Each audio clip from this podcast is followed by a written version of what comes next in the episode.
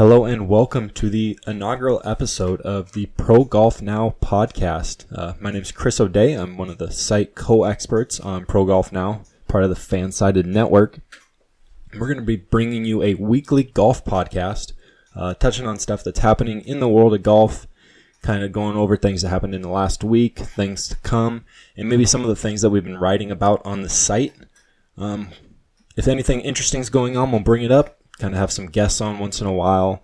Really just trying to keep you up to date on what's going on in the world of golf. And one of the things I want to talk about first is the Pebble Beach Pro Am's going on right now. And Tony Romo is really just living it up, dominating everywhere he goes. Calling plays in the NFL, calling plays in the Super Bowl, getting them right. And he can hit the golf ball as well. He's a scratch golfer. And this week at the 15th hole, he found himself in some trouble by hitting it onto the carpet at the hospitality tent.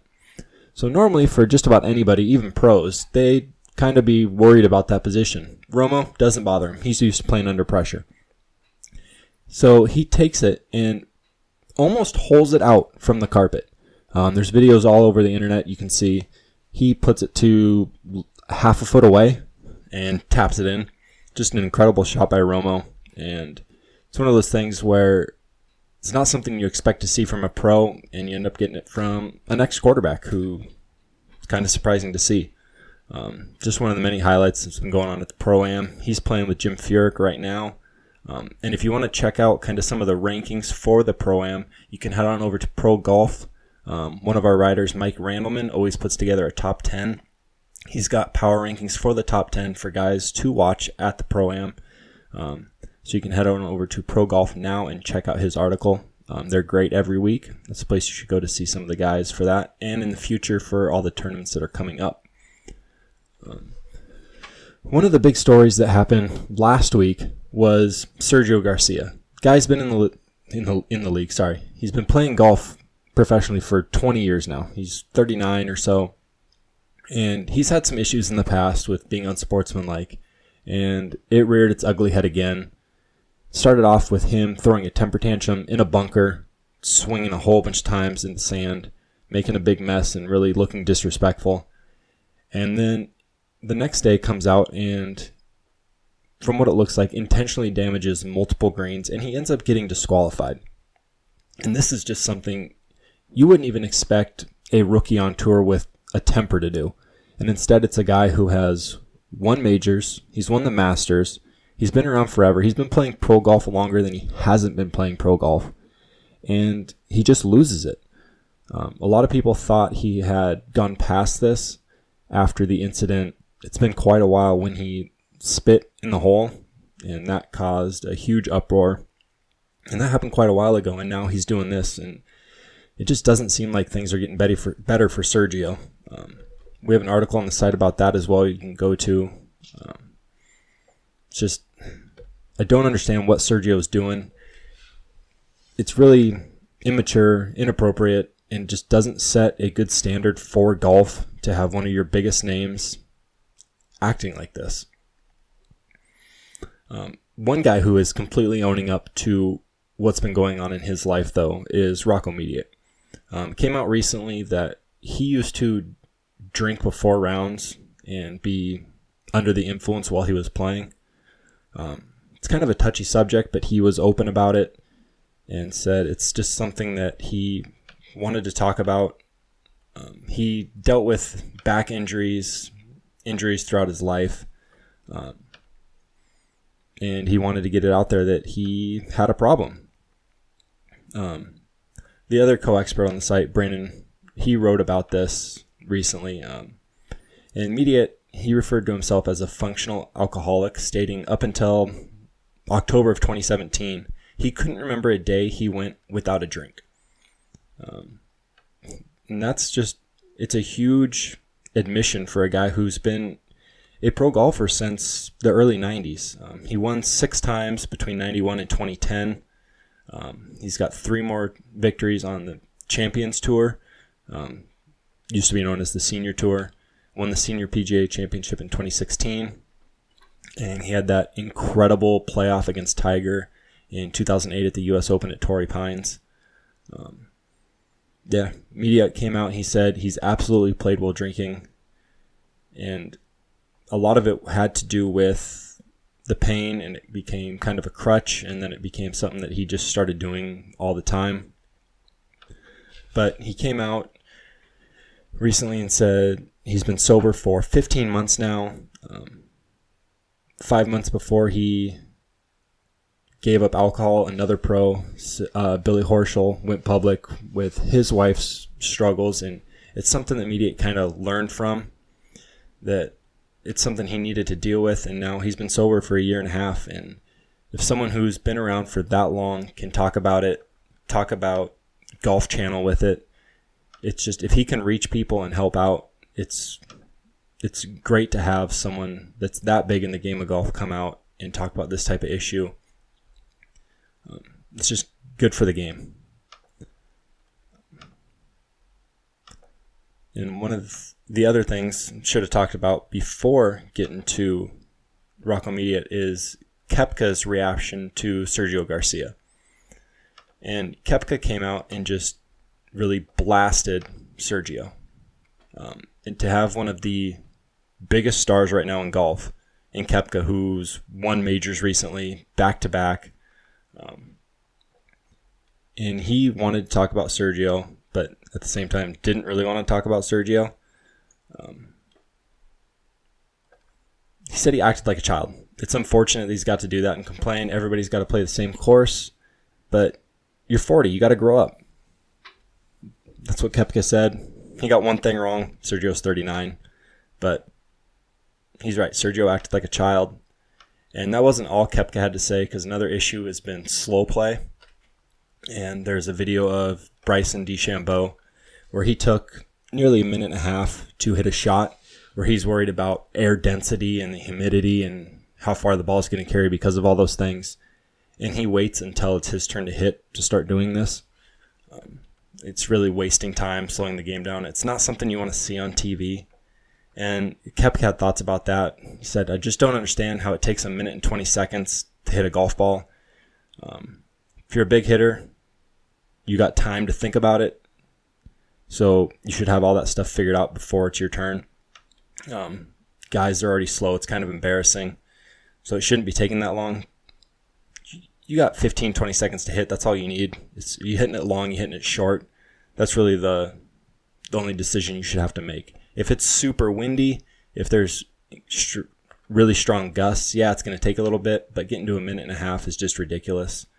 Um, once again, Brandon put together a nice article recently about this and just how Koepka's keeping it real, keeping it refreshing.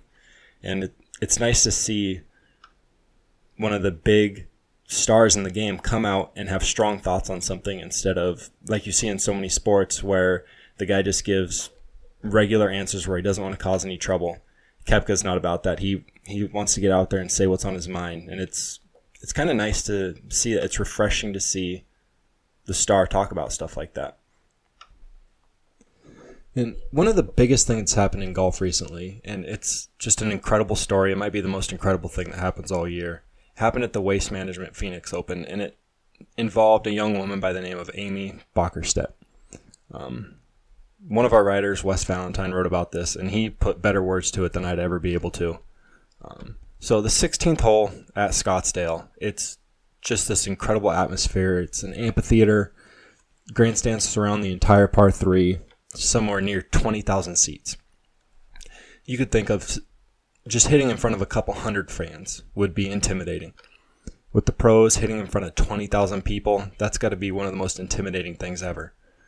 And Amy Bockerstette is she has Down syndrome. I was trying to think of the appropriate way of what to say. Um, she's a Special Olympian golfer with Down syndrome. She's got game. She's got a scholar, college scholarship to play golf. So she was a guest of the tournament, um, and Gary Woodland walked over, introduced himself, him and Matt Kuchar, and they asked her if she wanted to walk the hole. Yes. Simple one word answer she responds with. So as they're walking over to the tee, Woodland asks her, Amy, do you want to hit a shot? So I don't know what you would say that many people, 20,000 people, that would be insane to hit in front of. Amy doesn't bother. Yes. So she gets out there and her dad had they had her clubs, she had her golf shoes. So you got to be thinking just just hit it decent, right? Don't put it into the stands. Don't skull it, nothing like that. Amy just puts it a little short into the bunker. Like that, it's still an incredible shot for a par 3 putting it next to the green into the bunker. I mean, it's not going to be the nicest bunker because you're at a professional tournament. So now it's it's kind of another pressure situation. Bunker shot in front of all these people. You don't want to chili dip it. You don't want to smash it into the stands and knock a guy out. Amy doesn't bother at all. Beautiful sand shot. Rolls up to eight feet. Like getting excited watching this. Just this is incredible. Seeing someone who really they is just a special guest who's here hitting in front of these conditions that pros struggle at. Eight foot putt for par. Amy, just like a seasoned pro, par drains it. I don't think you're going to see anything more incredible, more joyful all year. Like, everybody lost it. It's so exciting. The pros celebrating with her. I'm at a loss for words, but Wes was able to do this so well. The article on Pro Golf Now um, he titled it "Living in the Moment" with Amy Bockerstette and Gary Woodland. Posted it last week. It's it's one of the better things you're going to read all year about one of the best situations that happened all year. And if you have 10 minutes to read one article and that's the only thing you're going to read, this is the one to do. Um, it's really just one of the best situations that's happened all year. And we'll finish off this episode with a golf tip. Um, as a coach for the last five years, I've kind of learned some different tips about how to improve your game. Um, it's one of the things I like to write about on the site. And for this one, it's chipping. Um, chipping can really improve or change your game. You can be a big hitter, you can get close, but if you really struggle around the green, it doesn't matter if you can get close in two. If you knock your chip across the green, then you're 40 feet away, and then you three putt because that turns a four into a seven real quick. Knocking a chip within a couple feet, it's a great feeling. Um, it's one of the nicer things in golf to have. Yeah, you can stripe a drive, you can sink a putt, but knocking that chip to two feet and knowing you're having a nice little tap in, it's a great thing. And really, the way to do it, it's with anything, it's a lot of practice. I had a kid two years ago who hadn't broken 100, hadn't even broken 105. He was really struggling around the green. He was good off the tee, was a decent putter, but he would get there in two or three. He would really struggle with his chip, and he'd be bogey, double bogey every hole. So one week, went to the practice green. We had a big five gallon bucket of balls, so I dumped half of them out in front of him. Said, This is what you're going to do all week. You're not going to walk the course. You're just going to stand here and you're going to chip.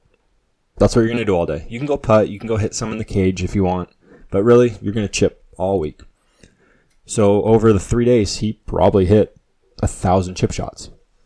And guess what? Made a difference. Weird, right? That practicing would improve your game. We went out that week, shot a 91. Nine one putts because his chips were that close. He just kept knocking them close. And that's what practice can do. It, with chipping, it's not that tough to practice because you can just kind of knock off a little section of the green for yourself. You don't want to do this if the green's packed, obviously. But find a little section where you can chip a whole bunch. Heck, if you have an opening in your yard, if the place you're at has an opening near the clubhouse where you can chip, take advantage of that. Dump out a whole bunch of golf balls, move around, chipping to different areas just to really work on that stroke. And if you're young, it's a lot easier for these high school kids. They can chip 100 times in the same spot and not get sore. If you are older, if you have back issues, hit a couple shots, walk around, so that way your back doesn't get stiff. You can kind of move around, stay limber as you do it. Um, another good tip, this one's a little different, it's called the rule of 12. Up until a couple years ago, it's something I'd never heard of. Um, you don't, you can't find too much about it on the internet, and I heard about this during an interview with a golf pro once and it kind of goes as follows. So you have a 12 foot chip, So each foot is one part, which is where the, the rule of 12 comes in. And the club you have is how many parts the ball should fly on the way there, and the remaining, parts is how far it should roll. So if you have a six iron, it should go six parts in the air, six parts on the ground. And you're not going to be hitting this like a normal chip shot. You're going to be kind of hitting it with the putting stroke. So very contained, a slow, small swing. Um, if it's a pitching wedge, it should land 10 parts away, roll the remaining two. On the other end, a three iron, three parts away, rolls the remaining nine. You can extend this out for your chips. You don't want to get to like 90 yards away and be doing it because it's going to be different because the greens or the fairway is going to be bouncy. There's going to be rough. You might be going over hills and stuff like that. This is for when you're around the green and you kind of have a line to the hole. And it's something you can work on to if you're struggling with chipping. Um, say you have a 48 foot chip with a five iron, you're carrying it 20 feet, which is the five parts. It should roll out the remaining seven parts, which is the 28 feet. Um, a little bit of math involved, but you can kind of just go, well, I want to use my eight iron, so that's eight parts. Should go the remaining four. Figure out your foot, how far it is in feet, and you should be able to go from there. Um, it's a great practice tool because you can kind of mess around and see which of the clubs feel best for you doing it. Um, and it can help you figure out how the greens are for the day. Say you're practicing this, it's been working your last couple times, but you're at a new course, so you don't know what the greens are like. Just like if you're practicing chipping anywhere else, get to a little section of the green that's open for you to use, start hitting some of them. If all your chips that normally are on online are running past, you know the green's fast. If they're all stopping short, you know the green's slow. That's going to help you during the day. So it might not improve your actual skill at chipping, but it's going to help you with reading the greens for the day. Um, rule of 12, it's a little different because you might be changing up your swing style into a putting stroke. But if it's something that you are struggling with chipping, it could be a good way to fix it. Um, people might look at you a little different, but heck, if you're knocking all your 15, 20 yard chips within five feet, no one's going to be saying anything because you're going to be that player that's constantly making one putts, constantly getting inside of them, putting pressure on them to not blow their 15 footers because you got a four footer sitting there. So really, practice makes perfect, or heck, at least breaking 100 for the day. And that's really all you want to do is find little ways to get better out on the course. And I think that's about it for this episode. Hopefully, you guys enjoyed the first episode. We'll have more to come. And thanks for listening to Pro Golf Now with Fansided.